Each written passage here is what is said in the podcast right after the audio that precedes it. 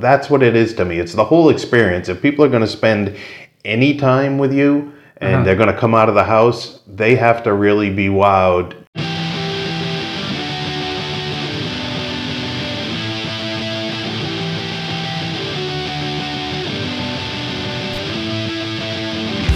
Hello and welcome to Where the Living Room Used to Be, a podcast about Rhode Island's music scene.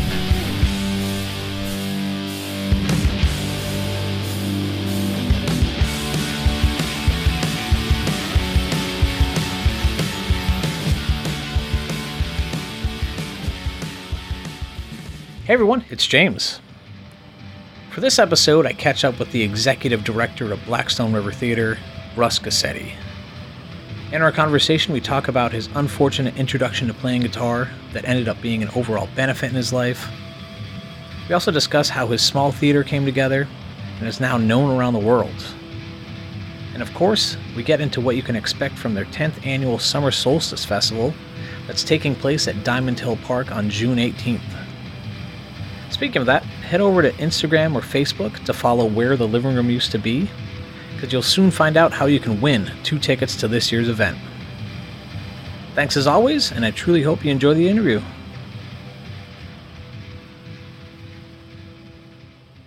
To start off, like, where did you grow up and what was your introduction to music? Absolutely. I actually grew up in Cumberland, which is right where Blackstone River Theater is now as well. Grew up about 10 minutes north of here. And it was funny, James, because I used to, as a kid, I was huge into sports. I did baseball, football, all of that stuff, and was quite good at it up until age 12 when I hurt my hip and had mm-hmm. it misdiagnosed as something. And I literally ended up on crutches for seven months, which back when you're 12 feels like forever. Yeah, yeah. Uh, but the interesting thing is, that's when I picked up a guitar. My folks bought me a, an acoustic guitar. Oh, wow. And I started messing around with it a little bit. They could see that I liked it. And Mm-hmm. they said, Hey, would you like to take lessons? And I was like, Sure.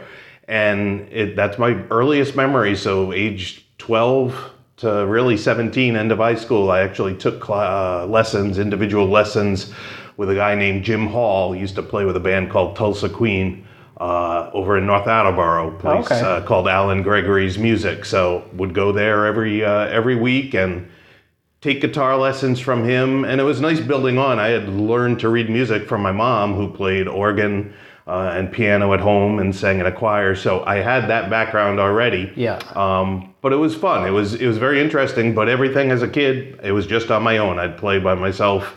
You know, when I went home, and I was never in any bands. I wasn't in chorus or anything else in high school. wow, all right. Uh, again, with the injury, I, I pivoted completely from being a sports guy to getting into the art, and I Mm-hmm. became a visual designer. Uh, that was my main thing, is taking an art art major in high school. So um, it was funny, but yeah, Mm-hmm. what that kind was of stuff were you playing then? Like, or who were you? Were there certain artists you were listening to? Or, No, he really gave me the fundamentals of of you know scales. I would learn his country tinge. I'd learn some Allman Brothers stuff and Wichita lineman and you know all of that stuff because this is what he knew. But he was great. He didn't push any kind of Roy Buchanan. He, he he wouldn't push any kind of music except to try to teach me a certain thing from learning it. You know, Okay. Here's an F sharp minor chord that's part of Melissa, and you know this kind of thing. So he would make it interesting, uh, so it wasn't dry and just learning scales and learning the things by bringing a piece of music that I could listen to and and that I would eventually end up liking. You know, when you're that age, I certainly didn't know anything, so it was kind of like being a sponge, and anything that he taught me Yeah. was really interesting and got me to listen to other music that I probably wouldn't have. But you know, I look back and just when I'm talking to you now, now I'm like it was really basically all acoustic based music, mm-hmm. which is kind of interesting. Now that's where I ended up is doing acoustic music and then eventually traditional music and, Yeah, and yeah. Irish and Celtic. But that was kind of the basis uh, basis of all of that uh, until until Pendragon started. Um, Yeah. Yeah, but I mean, you're well known for playing in traditional Celtic Mm-hmm. uh, influenced bands. Was that the type of stuff you were listening to, or, or No, that- like they- how did you even get into that? There's the the interesting part to me, and it's it's definitely something that I try to share with especially younger kids uh, or high school kids. Is I'm Portuguese and Italian. I didn't even know Irish music existed. I certainly never listened to it until I started playing it, and that's what it was. I, I graduated high school uh, in Cumberland, and almost within the two days after graduation, starting up at the monastery in Cumberland was a group called Cumberland Company for the Performing Arts, which yeah, was yeah. a medieval Renaissance performing troupe. They were just starting there. I was the first or the second, you know, volunteer to to get in there and really enjoyed what was going on. They were going to end with doing a production called The Fair at the end of the year, and uh, believe it or not, I actually took started to take singing classes, madrigal singing classes. Um, at the time with Nick, uh, Nikki Lennox, a great music teacher from Cumberland High School. Um, and that's where I met Bob Drouin and Mary Lee Partington and Doug Brunel, who graduated a year before me. And we were taking the madrigal singing class. We learned a lot of that material, the vocal music. Uh, and then we picked up a few. Bob brought some. Uh, uh, some folk music, specifically Irish music, to, to all of us. We weren't even a band yet, but we started to learn it. So that was our set at the fair, is a combination of that. And at the end of the fair, we're like, hey, this is fun. Let's continue to, you know, to try to do something. And, you know, took a while to form what we were doing. I actually think our first gig as Pendragon was the Florentine Fair, which was mostly in Providence. I have a, my memory says that this was in Lincoln for some reason. Uh, but that was the first show, and then we continued on from there. And, you know, pretty soon it became clear that that's what we liked. We liked Celtic music, we liked Irish and, and Irish traditional music, some Scottish music. Um, but again, not my background at all. I did not even know this existed. Uh, all I knew about Irish music was not about the music. I was looking at the Celtic knotwork design, you know, Yeah, as I used to yeah, do artist, calligraphy yeah. and all of that. So I was coming at it from a visual artist perspective because that's what I did in high school. And that's what I did when I went to Rhode Island College. I was a graphic design major. Mm-hmm. Um, so I was kind of looking at it from there, but I was like, whoa, hey, this stuff is really cool. I, you know, I certainly had no ethnic back- background growing up. I was, you know, Portuguese and, and Northern Italian, but none of that music was in my house. So it was kind of a tabula rasa for me. It's like anything that came in. Yeah. And then I started hearing the storytelling and the, you know, the songs were so fascinating to yeah, me. it goes really deep with that Um, there. it's pretty cool, and it's funny. I do look. I do look back, even as a younger guy, before I knew there was Irish music. But one of my favorite songs growing up was "The Wreck of the Edmund Fitzgerald" uh, Okay. by Gordon Lightfoot. And I look back now, and I'm like, well, that's like totally a ballad. That's like a that's like a traditional ballad. It's Yeah. a storytelling song, and it's you know the same kind of repetitive. Uh, you know, just getting the, the story out. So it's funny that that resonated with me even then, even though I had no idea what it was. Um, but yeah, we continued on and you know played a year at King Richard's Fair, and then just started doing regular gigs around Rhode Island. Um, and we and we did quite well. We were able to. In the end, we played for 34 years as a band, which is an amazingly long time. Uh, myself and Bob and Mary Lee were were in the band the entire time. Uh, wonderful whistle player Phil Edmonds from Providence was with us for 19 years. Uh, the great Ken Lyon was actually, uh, a lot of people don't know that, but he was in the band for two different stints, but totaled 12 years. Yeah. So he brought his influences into the band uh, for a while, and that was amazing. Uh, we Because he can, you know, for those listening, he Oh, was a, yes. you know, a, like a famous blues guitarist, and yeah, absolutely Yeah. blues rock guitarist and and soulful. He played everything. He was an amazing guy, and he really brought a lot of love of that tradition. He was certainly did a lot of folk music in his time too, and he brought that love, and he kind of saw what we were doing in the energy, and he liked it. So Yeah. it was an interesting combination. Um, and we worked in then Josh Kane. Uh, flute player who at the time was 16 when he joined the Oh, yeah, band, and that was fun to get a young, you know, young musician perspective. Uh, and then for probably easily 15, 18 years, we worked with Kevin Doyle, who's a Mm-hmm. step dancer who we encouraged to become a percussion player as well. So when Yep. he wasn't dancing, he was performing with the band, and he became a great percussionist. So it's Mm-hmm. it's been an interesting. Uh, it was an interesting, you know, time and different iterations of the band Yeah. uh, different kind of styles. But we did, I think, in the end, we did recorded eight CDs. Uh, one of them was actually internationally released on Beacon Records was the name of the label, Yeah. and you could find it across the world. Um, that was actually produced by Johnny Cunningham. A lot of people may know him from the Rain Dogs. Oh, yeah, yeah. Uh, he was with a band called Silly Wizard, Scottish band, and just legendary performer as well Mm-hmm. as producer. Great guy who lived in New Bedford, sadly passed away. But he, you know, it was it was great. We had a we had a good time. We were very well, you know, known and and respected regionally, and and played about as much as you could without being a full time band. Mm-hmm. Because that's the thing. At the end of the day, we all had other jobs and obligations, you know, family and otherwise. But um, yeah, it was it was it was a lot of fun and.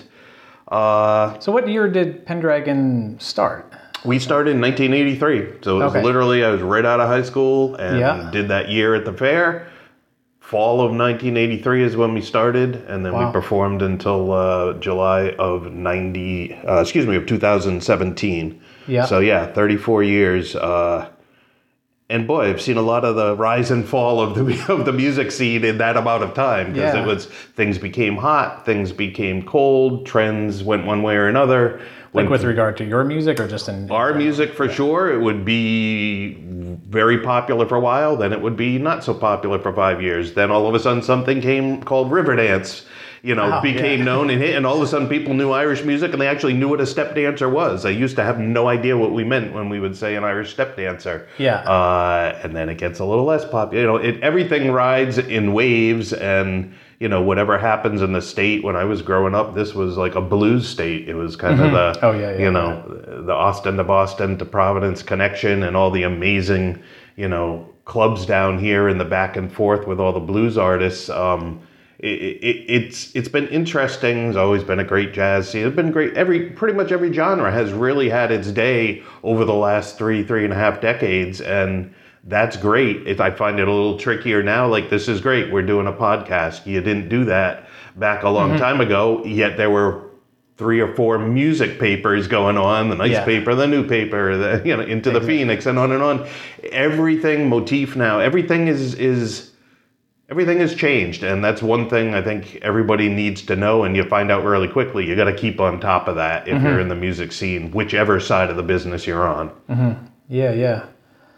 But even with regard to your music itself, I mean, I've seen it described as you know taking a contemporary edge to some of this Irish and Scottish and French Canadian music, and uh, you know a lot of that ties to the Blackstone River Valley itself. So can you talk a little bit more about you know just even the geographic location, you know, with regard to the music that you're making? Absolutely. Um, and that's a great question. And it is something that we were very specific about when we tried to position ourselves as a band. We would call ourselves music in the Celtic tradition. Mm-hmm. We were making very clear we were not people who were going to sing in fake Irish accents or try to be anything that we weren't. Mm-hmm. And we would write music and perform it in the Celtic tradition. It Yeah. meant that we weren't going to slavishly try to do or be something that we were not.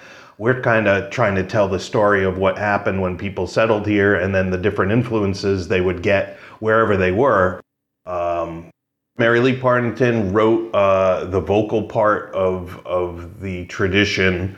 Instrumentals are called tunes in Irish music, and, and you know the vocals are obviously the vocals. She would write songs and found a real niche by doing songs about again what happens when you settled here and the mill traditions and growing up in the Blackstone River Valley. We were very site specific uh, in our marketing and the way we kind of tried to present ourselves, and we tried to say that yes, this is Celtic music. That's what it sounds like, but it doesn't mean we're going to do it exactly the way you know it would be played in Ireland or in Scotland or in French Canada. We'll put mm-hmm. our little twist on it, Yeah. and that's when you started seeing things like Ken Lyon come in, and he all of a sudden, before you know it, you kind of have a little blues bass mm-hmm. beat going on underneath this traditional tune. Yeah, yeah. And we throw in some other chords that you would not, you know, ever find.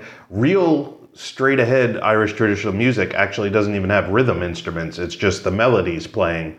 And that's what it truly is. So even a guitar is not part of regular Irish tradition, but then that came in. And then, you know, it, it's interesting to see the growth of the instrumentation and just, uh, you know, if you want to make it more accessible, that was kind of our thing. It's like, this is gotcha. what our ears hear. And if we want to get our friends and people we know interested, we know you have to make it accessible and palatable to, um, to what they're what they're hearing in other locations and other other kinds of music. So that was our challenge. And to be honest, I, I, I to this day know it was a smart thing because we did make ourselves seem uh, different by our marketing of this is who we are. We're not trying to be this. We're not trying to be that. We're not trying to compete with a band from Ireland. That's not us. We are this.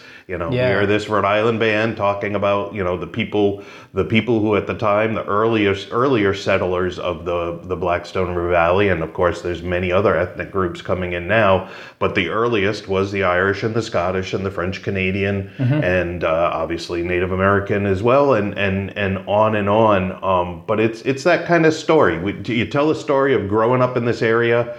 You're probably working in a lot of the same mills. You might have different jobs. You come in, you get face the same prejudices that others do. You might, you know, it, it, it's the experience was very common. A lot of the music was very common. We'd play a tune and they're like, "Oh, that's my my my pepper." Oh, Play yeah. that up in French Canada, and somebody's like, "No, that's a Scottish tune that you know." Yeah. my grandmother used to lilt to me about. It's like it's the same tune. It's just from different locations and how you play it. And Yeah, yeah. to me, that's kind of fascinating. I think that's Definitely. really interesting. Um, and again, it's the commonality of music. The whole thing is like, there's no point in playing music to me if you're going to be divisive about it. It's trying to bring in as many people as you can and Mm-hmm. finding that common thing, and then hopefully they listen and they're like, ah, yeah, that's a that's a different twist on the tradition that I didn't know. I like it. Mm-hmm. Yeah. And hopefully they'll find more of it. You know. Yeah.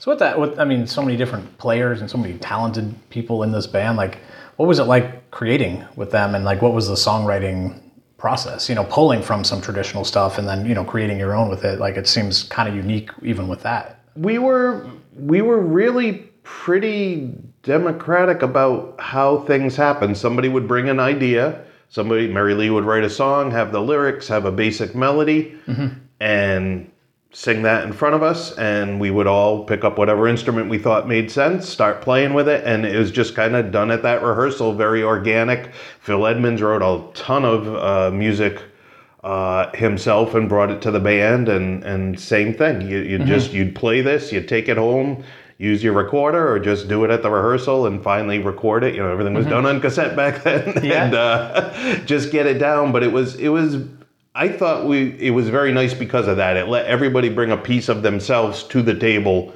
um, as they're respecting the particular piece of original music that was presented to Yeah. us so it was nice. It was different all the time. Bob wrote several tunes, and Mm-hmm. you know I wrote one or two, but it was like that wasn't my forte. I loved putting my stamp, whether it's guitar concertina, on it that way. You know, Mm-hmm. I, I would write a few pieces, but I, I enjoy that part, and nothing more fun to me than arranging music and trying to do it a little differently and. You know, might be a changing a tempo or suggesting Yeah, that, yeah. hey, let's do this, or hey, put in that, you know, minor chord there, and all of a sudden it changes the feel of something that might have been more happy. It's like, oh, wait a minute, that's kind of cool that it goes down there, you know, into a, a minor area for a bit and puts a little twist on the lyrics that may be accompanying it. So Yeah. it was good. I, I think we did a really good job with that over the years, and uh, yeah, it was it was nice. I look back on it fondly, and uh, Yeah. even though I'm not playing. Uh, really barely at all anymore. I've taken a little siesta from actually performing uh, just to run the venue, but it was it was great. It was great fun, and uh, enjoyed doing it. Such a great state to play in because it, it one it is small, so you can travel to several areas. But as you know, people don't travel, so you can play up in Burrillville this time, and play down in Westerly, and play in Providence, and play in Cumberland, and you won't see the same audience. Yeah, know? yeah. So it's it's interesting, and and there's just so many beautiful outdoor venues that you can kind of do that, as well as indoor. We did a lot of nice concert halls and you know our St. Patrick's shows and all of that. But uh, yeah, it was uh, it was very fun. It was Yeah. very fun. Yeah.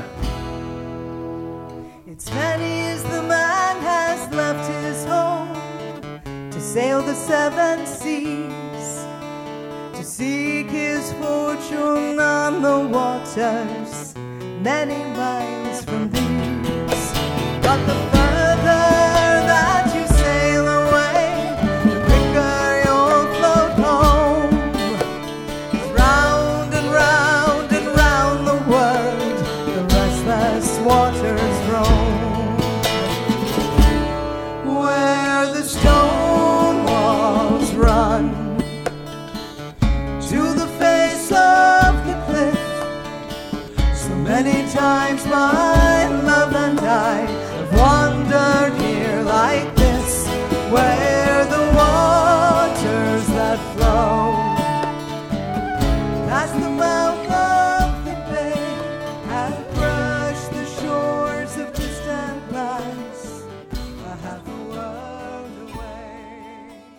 yeah, I mean, you mentioned that you did, you know, a bunch of albums. Uh, one of them is live at Blackstone River Theater, which is Yes. where we are right now doing this interview. And I'd love to learn more about this venue. You know, as previously mentioned, or um, you are the person that is the director of this. And how did that come about? Like, how?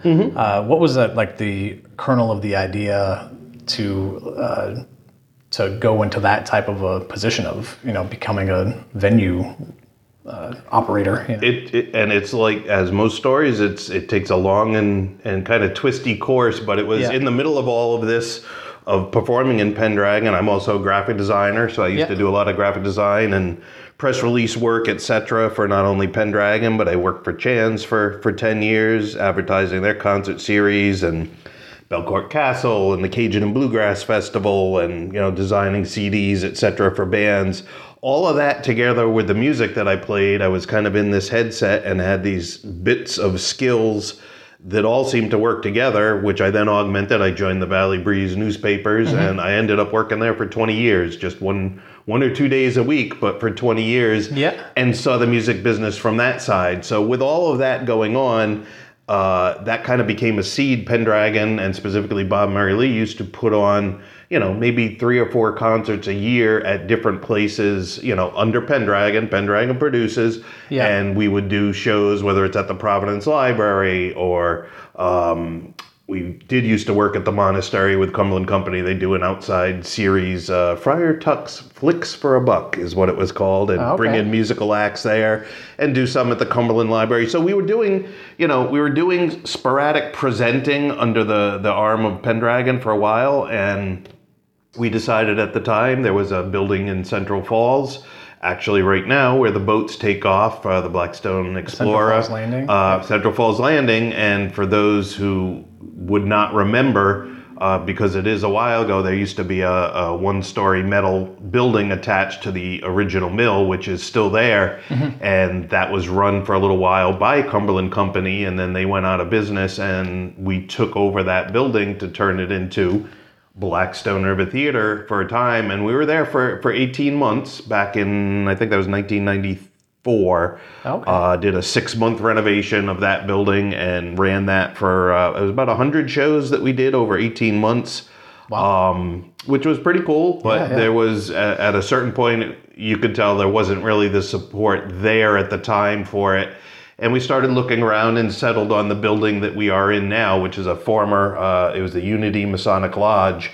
Uh, so a former Masonic home um, that had been vacant for almost 10 years when we came here. And again, I grew up, as did Bob and Mary Lee, in Cumberland. So you'd drive by this. We are, for anybody who wants to know, we are where Ann and Hope used to be, tying into where the living room used to be. Uh, it, it- it's still on our directions on our website Yeah. as that way. Yeah. But we are in that area, and it had just been a vacant, really heavily vandalized building for 10 years. But we grew by it, kept go- driving by it, and approached the then mayor at the time and said, Hey, we've got this idea because we knew we couldn't, you know, stay in Central Falls. And at end of the day, they said, Hey, if you can take care of the inside, we'll help you with the outside. And, Yep. you know, do some of that work and and thus was a really amazing partnership between a, a, a town which is cumberland and ourselves, and we started, uh, which God knows if someone told me at the time, but uh, ended up being four years and two and a half months of volunteer renovation Wow. on this building because it was in such bad shape.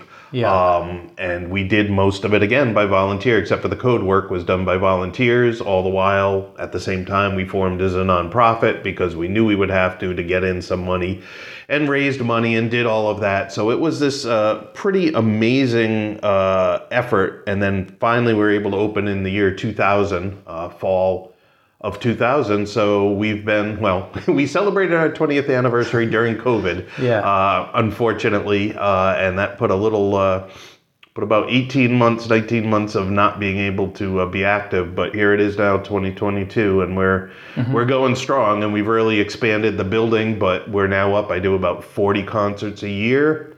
We have classes. We do traditional arts classes, a lot of music, a lot of dance forms, uh, stone carving, you name it. A lot of different things. Usually five days a week here, often on multiple levels of the building. So it's really quite active as a an arts education center as well as the concert venue, as we call it. We, we call ourselves because we really are a cultural arts venue because we try to tackle all these different things. We have a, a, a showcase of artwork in the gallery. Yeah. We do community rentals when we have time and are able to open it up, whether it's a Cumberland Land Trust doing a wine tasting fundraiser or et cetera, et cetera. But to, you know, to try to be a good part of the community. And of course, we've been doing um, our Summer Solstice Festival, which is really our biggest outreach event.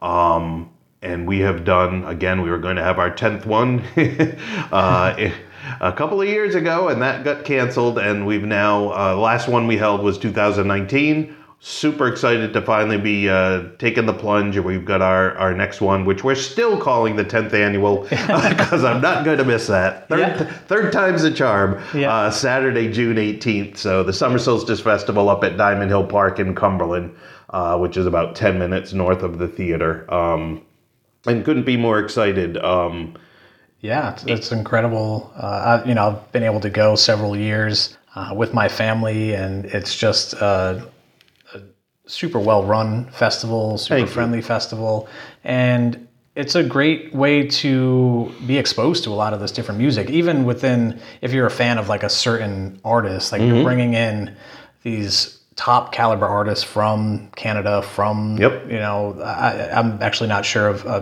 the lineup this year, but I know in the past, you know, people from Ireland you're bringing over. you know. absolutely. Um, so you know, it's just a great way to be exposed to this music. Diamond Hill Park is a wonderful place just to spend the day. Um, so yeah, I'd love to have you talk a little bit more about this year's festival and uh, what people can expect with that day. Absolutely, and and I know you have come to it, and and it's honestly that's as we always say, whether it's the theater or the festival, that's our best friend is word of mouth because it's tough to describe these events unless you actually witness them. And I'm still always amazed what we pull off up at the park because there's nothing there. There's no infrastructure really existing. We bring everything. We bring in all the staging, all the tents, all of the sound gear, all of the booths. Um, and it's a it's an eight hour festival. It goes eleven to seven o'clock. We have four different stages that we create, so they are all running at the same time. Uh, every band basically plays two times a day, uh, usually at different stages, and um, and there are usually uh, I think we're right about at 40 craft and food vendors now. So there's lots to be able to see, uh, and that kind of lines the paths as you go. There's some children's activities, uh, sand art and face painting, and uh, Marvelous Marvin will be there with his circuits art skills. And Nice. we try to make it, as you said, it is family friendly. It really is good for everybody. And it, it, the nice thing about the park is that it is very walkable. Yeah. Um, and you can get to these stages, you know, within a minute and a half, you know, walk. Yeah, it's Um, not super spread out. it's, not really spread out, but we've yeah, well, a little So bit less of that, so a yeah, little, bit, okay. little bit of beaver damage Okay, this okay. year. okay, all right, sorry. but yeah, there are certainly shady areas, and you know we we do try to we've carefully positioned the stages as best we can for not only shade but just for the acoustics, so Yeah. there's not as you know there's always overlap at festivals, but we've tried to make it so there is as little as possible, so Mm-hmm. people can really hear uh, each stage, and and I mean the main thing is it is like I say an eight hour festival for the cost of a single ticket, and actually less than many single tickets, you Yeah. can be there for the whole day. And that is exactly why. This is our outreach event. We get to go to a big space. You could fit a bajillion people there if you really wanted to. Mm-hmm. Uh, and it is free parking. I always tell people that as well too. Um, but it's it give, you're right. It gives you a taste of a lot of music, and even if you know some of the music, I try to get a lot of the bands that people don't get to see very often or often at all. Uh, several times there are debuts of people. Um, and I also try to feature some of the, it's always been part of my ongoing goal to get younger performers in at both the theater and the festival and balance that out with the people who've been playing for decades, some of who are actual legends in the music. But it's that nice mix Yeah. of ages and, again, their takes on the music, how they actually perform it, that I think is is fascinating. Um, and we do have quite a bit of that. You know, we have everything from you know our local favorites with with that Ward Donnelly trio, uh, the Eastern Medicine Singers. We like to open up our festival all the time with the Algonquin music with Daryl Jameson and his his uh, group uh, on stage. Uh, Torin Ryan, who is a young uh, uilleann piper, who kind of grew up here at the theater, and he is now a five-time All Ireland uh, champion on the Uilleann pipes, which is the Irish bagpipes. Uh, Will be performing a set with Kevin Doyle, who is a uh, NEA uh, fellow, so he's an Irish step dancer who has achieved, you know, really the top uh, top acclaim you can get nationally. Uh, will be here, and he'll be guest dancing with a few people. Uh, and then we've got the Mary Black Band. Uh, she is a gifted, award winning Scottish fiddler uh, from up in the Boston area who will be here returning again. Uh, Genticorum, We try to bring in, as you said, different bands. They are from Quebec. Uh, Be coming down. Absolutely dynamic band. Um, We've played at the festival and also at the theater before. Uh, Runa will be opening and closing the festival. They're an incredible five piece band from the Philly area, uh, but really kind of uh, known as, uh, I think they're 13 years into it, and really one of the top kind of super groups in Celtic music now. Okay. Uh, great vocals, great music, some step dancing with them as well, too. Uh, also locally, the Vox Hunters, Armand and Ben will be here uh, performing uh, a four-piece group called Windborne, which does all a cappella music, which is really interesting. Uh, four-part harmonies to kill, to die for, um, and it's really, really interesting with great stories about what they do. And then we also have a couple of, uh, for anybody into Irish music, they remember the band called Solas, uh, and We've got John Doyle and Mick McAuley. Uh, John is an acclaimed guitarist. Mick, uh, accordion and a number of instruments uh, will be there. They were both in Solas. And Winifred Horan, who is the fiddler for Solas and co founder along with John, uh, she's got a brand new quartet uh, coming. Um, and they will be there. I mean, these are really some of the top musicians that you can see. And then we also have that local angle again with you know harp with mary king and guitar with ed sweeney. Uh, bob Drouin from pendragon will run the irish session where interesting part of the festival where we invite patrons to come in and actually play at the irish session. And quite often and usually m- musicians once they're done with their sets will stop by for a little while. So you get to actually play with the performers which is kind of an interesting interactive angle um, Tiernanog Irish Dance, which is our local uh, Irish dance troupe here. And uh, we do have a special uh, tribute set called uh, The Music of Jimmy Devine. And Jimmy was a wonderful fiddler who passed away sadly uh, last year. Um, it'll be almost a year to the date uh, where he passed. And we've got eight of his top friends here uh, who would play with him all the time, and also his his daughter Hannah Devine. Um, but they'll be they'll be performing a tribute set of of music that Jimmy wrote, uh, tunes that he wrote, as well as ones that he really loved to to have performed when he would play. So I'm I'm really looking forward to that. There's uh, again some of the the real top players and people who are dear friends will be there for that. So really something for everybody, and it's just uh, it it is a gorgeous park. If it's it's all about the weather though. If everyone does a little sun dance, I'll be very Yeah. happy. And you can get tickets to this now, right, at Yes. riverfolk. Yep, riverfolk.org, and they are online. Um, and they will of course be available at the gate as well. But uh, they can you can order them online, and we also I should mention we do. Uh, also have so after this festival, this eight-hour festival is done, and we've packed everything up. Uh, a bunch of us head here. All of the performers will head back to Blackstone River Theater, and we have something called the After Festival Music Session. And I do sell a very limited number of tickets. Just sell 80 tickets to that event. Um, complimentary food, a cash bar. But the main thing is, for three hours, all of the musicians are here playing together. So you get literally all of these top bands, and you might have 35, 40 people playing at a time, playing some of these common tunes or trading off a particular kind of music. It is absolutely amazing Yeah. to witness, and it's it's something that sells out every year. Um, we still do have tickets because it's been three years since we've done it, but. Uh, so highly recommended, and it's really that's what it is. That's all about the community, Yeah. and this really kind of shows that. Yeah. A lot yeah. of fun. That's eight thirty to eleven thirty at night. Yeah, I remember uh, I, I did an interview with Armand from the Vox Hunters Yep. about a year or so ago. I remember him talking about that. Like he, you know, for I, you know, I highly recommend if you know after this episode, go check out my interview with with Armand. But uh, that he mentioned that yeah, that was like one of his favorite parts, and you know, he's a volunteer here as well. And, Yes. uh, but just he, you know, shouted that out, or just talking about just what the summer solstice festival means uh, means to them, and then to you know, like Yeah. just playing that special event, and even just hearing it, it just sounds like something that you want to be in that room. It's amazing. Like whether you want to just be able to play it, but just seeing these these I songs just- and just seeing honest, all of them play yeah. together, or whatever, wherever else it can go. Just that you know, I just sit back and relax instead of playing. It's like you just sit back. You're like, oh man, look at all of this amazing talent, and everyone's Mm-hmm. smiling and and kicking back like that. It's it's the fun thing, and you know this. I don't care what kind of music you play. It's hard to actually hang out with other musicians Yeah. because you're always gigging.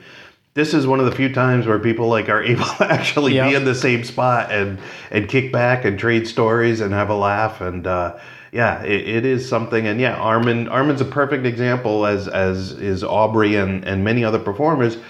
People here who perform at the theater, perform at the festival, they also teach. Armand teaches ukulele here, and Aubrey does ballad singing, and uh, you know Ed Sweeney does banjo and dulcimer for Aubrey. You know, it's back and forth. This is it's kind of the cool community that I like that we've built here at the theater is that we're really getting all sides of the tradition, the performance aspect, but also the learning. If you want to learn this music, you can. Uh, and sit down with some of these people, learn from people that you see on stage. There's like, there's nothing to me more inspiring that, than that. It's really, it's pretty cool.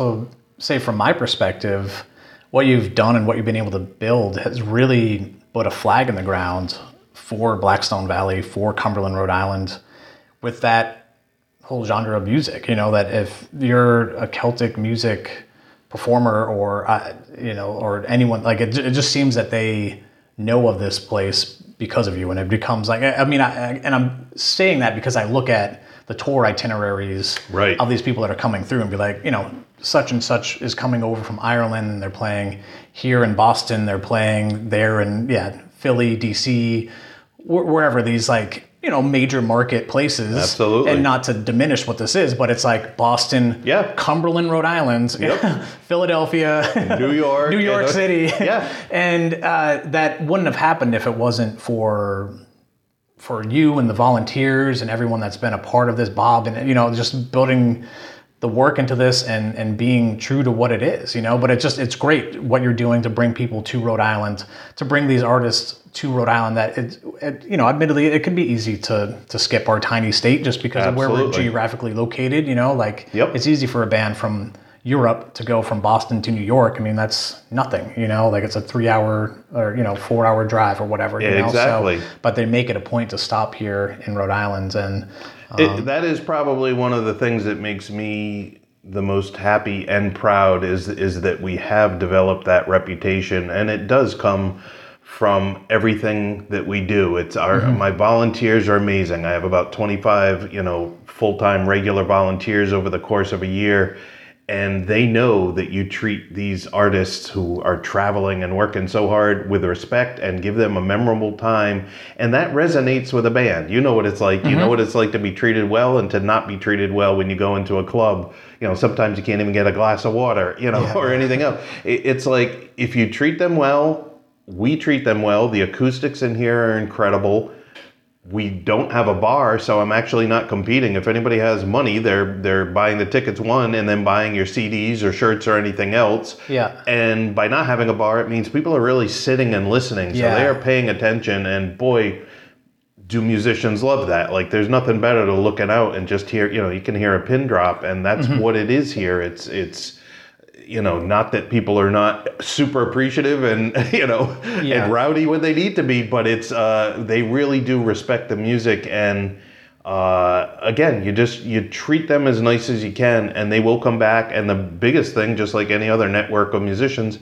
they will tell their friends, and that's what's happened. Now that we've been doing this for 20 years, I I honestly barely have to look for bands now unless I'm looking for something completely new and want to break them into our state from another country, you know, whether it's a new band from Ireland or Scotland, and let's see if we can get them over. But I, I literally have to turn away half of what I'm able to present, you know, at least, and Wow. stuff that I would normally put on, but I just there's not enough hours in the day or, or weeks in the year uh, to do it. But it's that's that's that is testament to me uh, and and like I say, it's it's having grown up in Cumberland, it's it feels great to do that in your hometown and mm-hmm. to create. This wasn't. It's one of the reasons when I left Cumberland High School as a visual artist at the time, but it, it made me mad because I knew how many incredible artists there were here, whether they're musicians, dancers, visual artists, you know, whatever it was, they had to leave. There was nothing. There weren't even art galleries around. You know, there was nowhere to show your work or to see it in Cumberland. So it's to me, it's really great. I just had a an event with Cumberland High School students where I've started uh, the last several years. Not COVID, obviously. So before that and now, but they do a, a coffee house performance and they do a, a clef, which is their senior showcase uh, the vocalist will do and do a concert here instead of just doing it in the foyer at the high school. I mm-hmm. said, come to an actual theater and let's do it with lights and with sound system and you know real chairs and stuff. And it's like again trying to let them know what exists in their own town, mm-hmm. you know, and looking looking beyond. So.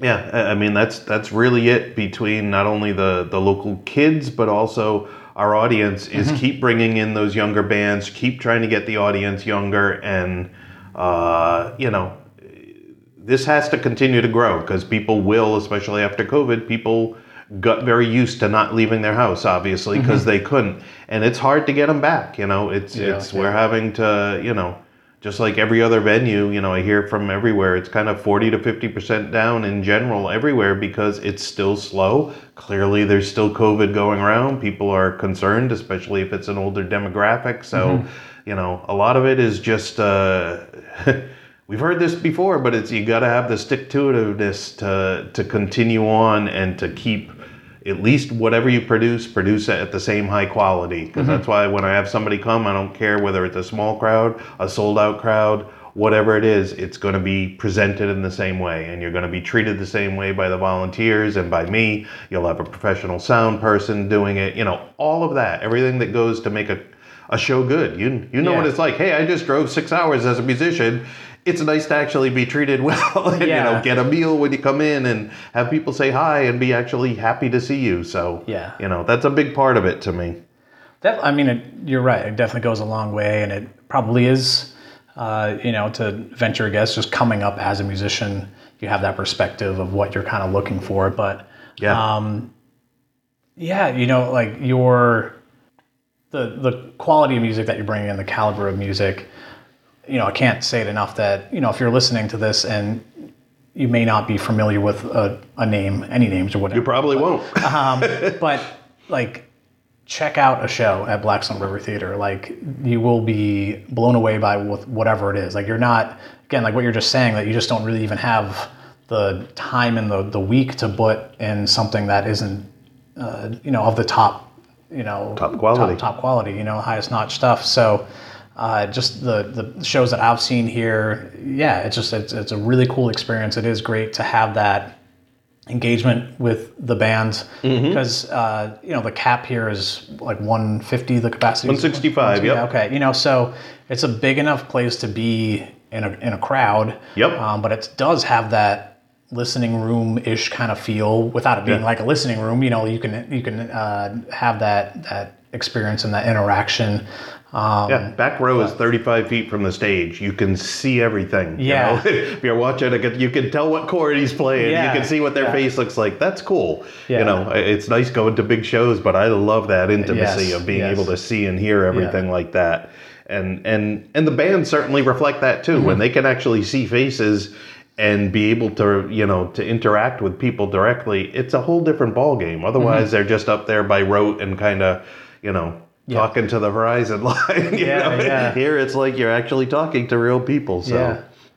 But just because I'm a music history nerd, uh, what are some of the memorable shows that you booked back in the day? Like I'm talking, you know, those like late late '90s, early 2000s. Just um, do you remember any any of those shows, or do you remember the first show at this particular building here in, in 2000?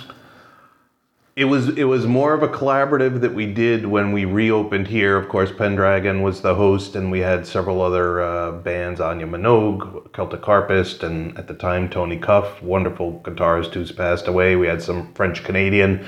So we didn't start out with a big name per se. It was more like, hey, this is what we've been Yeah. doing for four years, uh, and do all that. But you know, in no chronological order. Um, and again, a lot of these names people won't won't know, but back in the old theater, it was a big deal. We got Tommy Makem. Uh, back in the day, a legendary Irish uh, singer was at the old theater. Um, we've had, uh, I did have Dave Van Ronk here before he passed away, not long before he passed away. That was incredible to see him, legendary blues and folk icon, uh, was down. And again, there's there's so many top Irish and Celtic names that I know people won't know. Um, but if you look up somebody like Dougie MacLean, who's a legendary Scottish uh, singer songwriter, he is the one of the, I can book him on a Monday or Tuesday, you know, and sell out this room three weeks ahead of time at the highest ticket price I feel comfortable doing. And it happens all the time. He's just that kind of guy, as one Yeah. single guy, and and he is incredibly well known. Wrote a, a song known the world over as Cal- called Caled- Caledonia. Um, but he also did the soundtrack for Last of the Mohicans. He did music okay. for Titanic. Like he's a big boy up there. And when he comes over, he literally comes over and plays four gigs, usually annually. Well, four on the West Coast, four on the East Coast. We are always one of the ones that have been on the East, and that's like amazing to me. Yeah. like, I'm like, again, he does it. He's like, ah, I do the big ones, I make money, and then I come here because I really enjoy it. Yeah, it's perfect though. and uh, so it's it's nice but no it, it, it is tricky and that's again many many big names that i would know but it would be like saying john smith to, to most of the audience which is also why i don't have a, a big side out front for the bands that are coming up. I'm like people will just crash their cars and they're not going to know who it Oh. anyway. So try to be considerate cause less accidents but Yeah, uh, no my whole thing is like take a chance on it. People who come here i think now after 20 years or if they know me i don't book anything except really the best music and people i try to describe it you know in my press releases and on the website. I always have video clips when you click on the picture. That's how you know. If you feel like you want a taste of something just just check it out that way. Um, because just as a point, like you are, uh, you know, covering more broadly. I mean, we've been talking a lot about uh, Celtic music and stuff in that, but you have booked a lot of folk music. Oh, absolutely. things, you know, they're bringing in more Acoustic bluegrass blues, now. Yeah. bluegrass, Yeah, so you it's know. not you know to, again to No, it's not. I bring in a lot of that, yeah. Mm-hmm. Scandinavian music. I've been trying to do that over the last several years. Uh, do occasional classical, uh, occasional, yeah, all these other styles. I will certainly mix them Mm-hmm. in, even though you know if I look into it and people think it's a lot more, but it's usually about sixty or sixty-five percent are Celtic, and then the rest is other music. So there is plenty of stuff, Mm-hmm. Yeah. you know, that is there that is is a little different. And again, some people think they know what Celtic music is, but again, depending on who's performing it and what they're doing with the music, you're going to hear as much, you know, bluegrass and you know traditional old time styles in somebody who says, "Oh, we're we're Celtic musicians," Mm-hmm. but. Yeah, it sounds completely different, and it may be the kind of music you already listen to. So, Yeah. to me, that's great. It's a great gateway to to learn other music and to know to see what other top musicians are doing with the music is is pretty cool, and seeing their influences and how they put it together. Mm-hmm. Yeah, well, one other thing I wanted to bring up, uh, you know, we've known each other for Yeah. quite a while now. We serve on the, the board of the Rhode Island Music Hall of Fame, and Yes. uh, you know, which we can talk a little bit about that. But I really wanted to talk to you more about the Tune In and Tune Up program, uh, just because I think it might matter to people that are listening right now. So, can you talk a little bit more about that specifically? Um, Yeah, which is and a program of the Rhode Island Music Hall of Fame. Yeah, and it is. It, it began as a committee uh, of the Rhode Island Music Hall of Fame. We're, we're all on the board, as was uh, is DC Culp, Don Culp, uh, local drummer who's now playing full time with Beaver Brown. Um, and you know, we would al- it would always come up as we as you know, if you're in the music business, we're throwing constant benefits for musicians who get sick and have no money.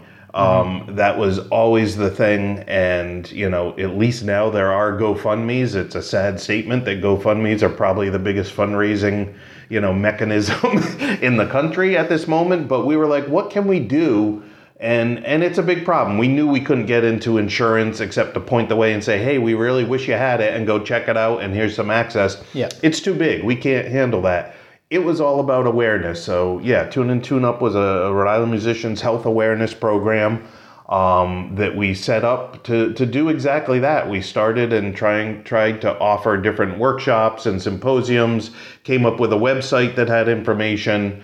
Um, basically, just tried to tell people, hey, take care of yourself. Go get a physical once a year. Do this and you know at least know that there is help out there mm-hmm. Y- you know if you if you don't let it be too late and that's mm-hmm. what it is because that's cleaning up after the fact and just doing benefits we'll all keep doing it but it is frustrating when you know that people just ignore something for a while or just have not enough money Yeah. working as a full-time musician to actually have insurance and then that spirals and gets out of control. And so you know we we doing we're doing the best we can. We continue. We started out doing the unity concerts uh, down at the ocean mist when we began. And um, there's actually another uh, show going on. We work with uh, dr al perini is on our uh, is one of the co-chairs and he is offering for the second year. They have a big uh, music festival that's happening June 11th. Um, that information will be uh, on the Hall of Fame website as well too.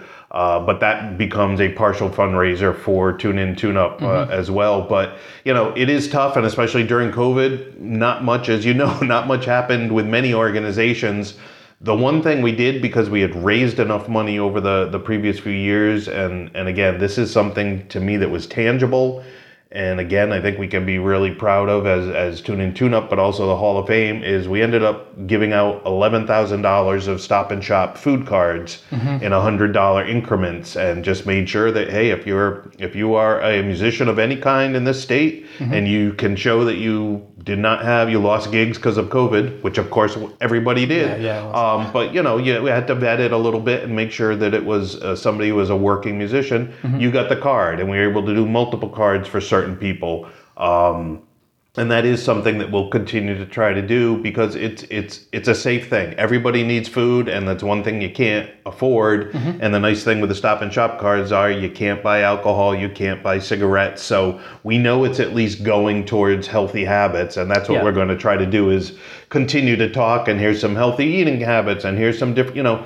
A lot of it is about information because that's all we can do. Just just like the Hall of Fame is a completely all volunteer nonprofit, Tune in Tune Up is even more so. It's just a committee of that, and none of us got paid. And it is it's a monumental you know effort uh, to, to go forward and we'll keep we'll keep trying to do it but it, it it is it can be very frustrating because musicians still often are not proactive and don't really even when you try to hand feed some of this info they don't always help themselves. Or we were for a while we're like give us a call we'll give you $25 to here's your copay for a annual physical.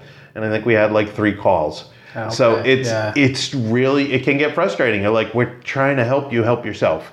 And Yeah. uh, you know I, there's no easy answer to it. And you know it's easy to get overwhelmed. You look at the opioid ongoing crisis that is Yeah. horrible in rhode island. It's it's on and on. But anything we can do to help and try to get people to pay a little bit more attention that's that's certainly part of it and on the flip side, with the Rhode Island Music Hall of Fame that we both serve on, uh, also a, a founding member, as as was I.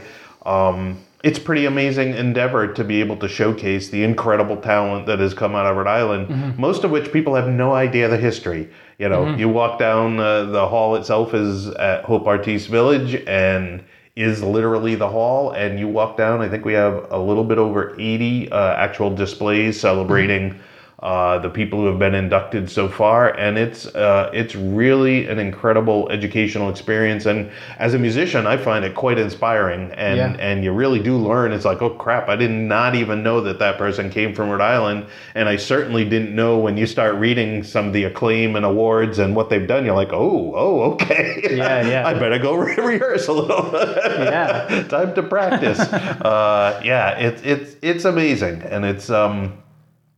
I think it's a, a it's an important thing because it's giving some validity and raising the profile of people who have worked so hard. They love what they're doing. Obviously, that's why everybody's a musician. But it's a lot of people will toil away, and it, it's nice. It's nice to get that respect. You've you've seen it at, at our induction ceremonies. The amount of gratitude from some of these top amazing musicians and they are literally struck Mm-hmm. you know really hard by how appreciated they are finally in their home state you know it's Yeah. it's it means a lot it means a lot to be respected by you know friends and family so to me that's been a, a really uh, a really amazing endeavor it's Mm-hmm. nice Yeah, I mean, it just it seems that it can. Uh, I mean, I don't want to speak for the people that have been there, but it, you know, some of them have won Grammys, have won a lot of these other high awards, and uh, you know, I wasn't at the Grammy Awards when they got it, but it does seem that there's this there's something that is different about being recognized by you, the peers that you came up with. Yes. Kind of reflecting back to that like core of who they are as a musician of like I grew up, you know, you know, such and such a person. I grew up playing guitar in my parents' living room, and that kind of comes together here, where Yep. it might get, you know, glossed over at other awards because it's looking at, you know, their current achievements or their And the amount super professional, sales and all these other types of things.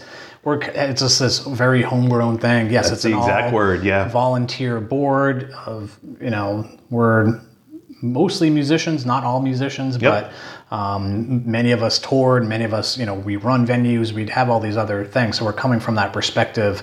And similar to what you're doing here at Blackstone River Theater, like you kind of know what.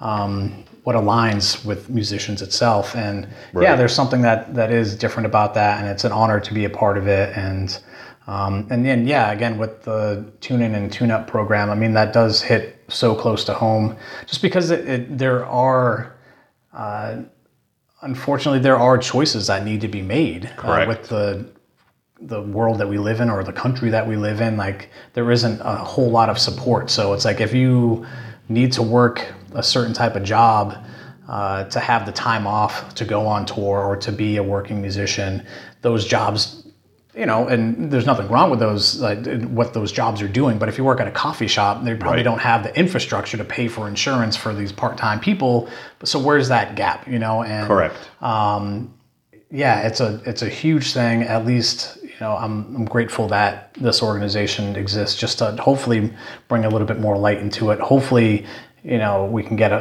a, a few more people to yes go get a, a annual physical, or you know, we've done stuff with yeah, getting ear protection, or Yep. uh, any of these other things that might not really be thought of. But yeah, when I've been playing for 25 years, my hearing is not awesome, you know. um, Yeah. and there's nothing I can do about it except try to protect it now. So what can we do about protecting it now rather than it just getting even worse when I'm playing for 40 years or or later, you know? Uh, Um, so it's just it's really important. And yeah there's information at uh, tuneinandtuneup.org so highly recommend check that out as well. Um, but yeah this has been amazing russ. And Oh, i just have one so more much. question for you that i ask at the end of you know every interview here is just what would you say has been your greatest musical accomplishment to this point I, I can say without a doubt that it is creating the space that is Blackstone River Theater, mm-hmm. you know, that, that has already happened and that is ongoing. And the fact that we are really doing something that nobody else is doing in this area and, mm-hmm. and have become respected and known from the outside for doing it. It's, you know, you know what it's like. You can't be all things to all people when you're a venue or when you're a band or anything else. So you try to find what you love, which motivates you, and you do that and you do it well and try to find like minded people. So, you know, as much as I absolutely enjoyed performing for 34 years and, and all that came with that as a musician, um, yeah, it's it's this. It's really providing a because I think it's gonna they're gonna be less and less venues over time, and specifically when you're talking something that is not a bar and that is not a huge place where you you know it's not a 500 or a thousand or 1500 seat auditorium. That that's a different level and it's a different feel. This is truly a listening room that is all about the music, and that's why it's here. And I love the fact that we combine the classes, so it's also the teaching aspect of it. Um, I'm trying to. I just we try to be we try to be so um, professional yet still very simple. And it's uh, as you mentioned that homegrown feel of things. It's it's i don't want it to ever feel stuffy and i don't want it to feel anything else but we're going to really present it well. You know it, it will be you will have the cleanest bathrooms you will ever see. You will have the best sound that you'll ever see. You will have the best and nicest volunteers helping out. That's what it is to me. It's the whole experience. If people are going to spend any time with you and uh-huh. they're going to come out of the house, they have to really be wowed for them to come back again and to tell other people that. And you know, that's what I'm looking for. It's it's I'm proud of the fact of what we're doing. I'm really proud that we give a location for musicians, whether they're traveling musicians or people who live locally to play, because the people I book don't have a lot of places to play. There's mm-hmm. not a million, you know, there's not a million venues that will book the kind of music that we do. Mm-hmm. And I like the fact that I can book, you know, a, a harpist from Wales to come in and know that I'm not trying to fill the room. I just want to get them an audience because they're amazing world class players and nobody's heard this music and let's do that you know let's let's give them a place to do it and it may be they may come over and play in New York and we might be the only other spot but it gives them another spot and Yeah. makes it possible so yeah I, I think that that is you know the, running a venue there is like nothing cooler and i know you witnessed it as a musician and also being in an audience that, that moment when a band is playing and they really connect with an audience mm-hmm. i mean it's always there in the room but there are certain moments where it's just like whoa you know yeah. you just feel that incredible spark and i you know that's that's really what it's about. It's like when they really connect and and in a small room like this you really can interact that closely. It's uh it's special. It's really special. And that's kind of i think what really drives me. Yeah, well, you're awesome, Russ, and uh, big inspiration for just your uh, your drive and what you've been able to create, uh, both musically and uh, with the venue here. So Thank you, so much for your time, Russ. It's No, really cool it, to talk it's. with you. I really appreciate it, and it's. Uh, and I said this before, but I'll say it now. I love the fact that your podcast talks to all kinds of musicians Mm-hmm. and gives a chance to to answer and ask some of these big questions. But everybody's perspective is different, and if we all just learn a little bit, and you know, a, again, it's just like me. Learn what other people deal with and what they think and like you you get to know them better and you can hopefully understand them better and that mm-hmm. lets us all kind of interact you know moving forward in a way that's that's best for all of us. I do have to say out my last imparting thing because it, it is something that i've lived with i think the best advice i could give to somebody in in anything really but certainly being a musician is just be open to things that happen that are not what you plan. You know, mm-hmm. I, I think of my life and I'm like, oh, okay, I, I, I dig sports. Oh, I hurt myself. Now I play guitar. Oh, now I just found a band. I just played in a band for 34 years. Oh, but I'm also a visual artist. I guess I could do that for a while. Yeah. Huh, I could combine those two things and actually start running a venue. I never plan to run a venue, but you just leave yourself open Yeah, to the path and it's like cuz it's it's if I started out trying to do this, I wouldn't even know where to begin. But Yeah. you know, it's kind of like don't block yourself off to to the possibilities that do arise. It's like if you keep doing the work that you love, it will find you. I Yeah, think that's yeah. it more than anything.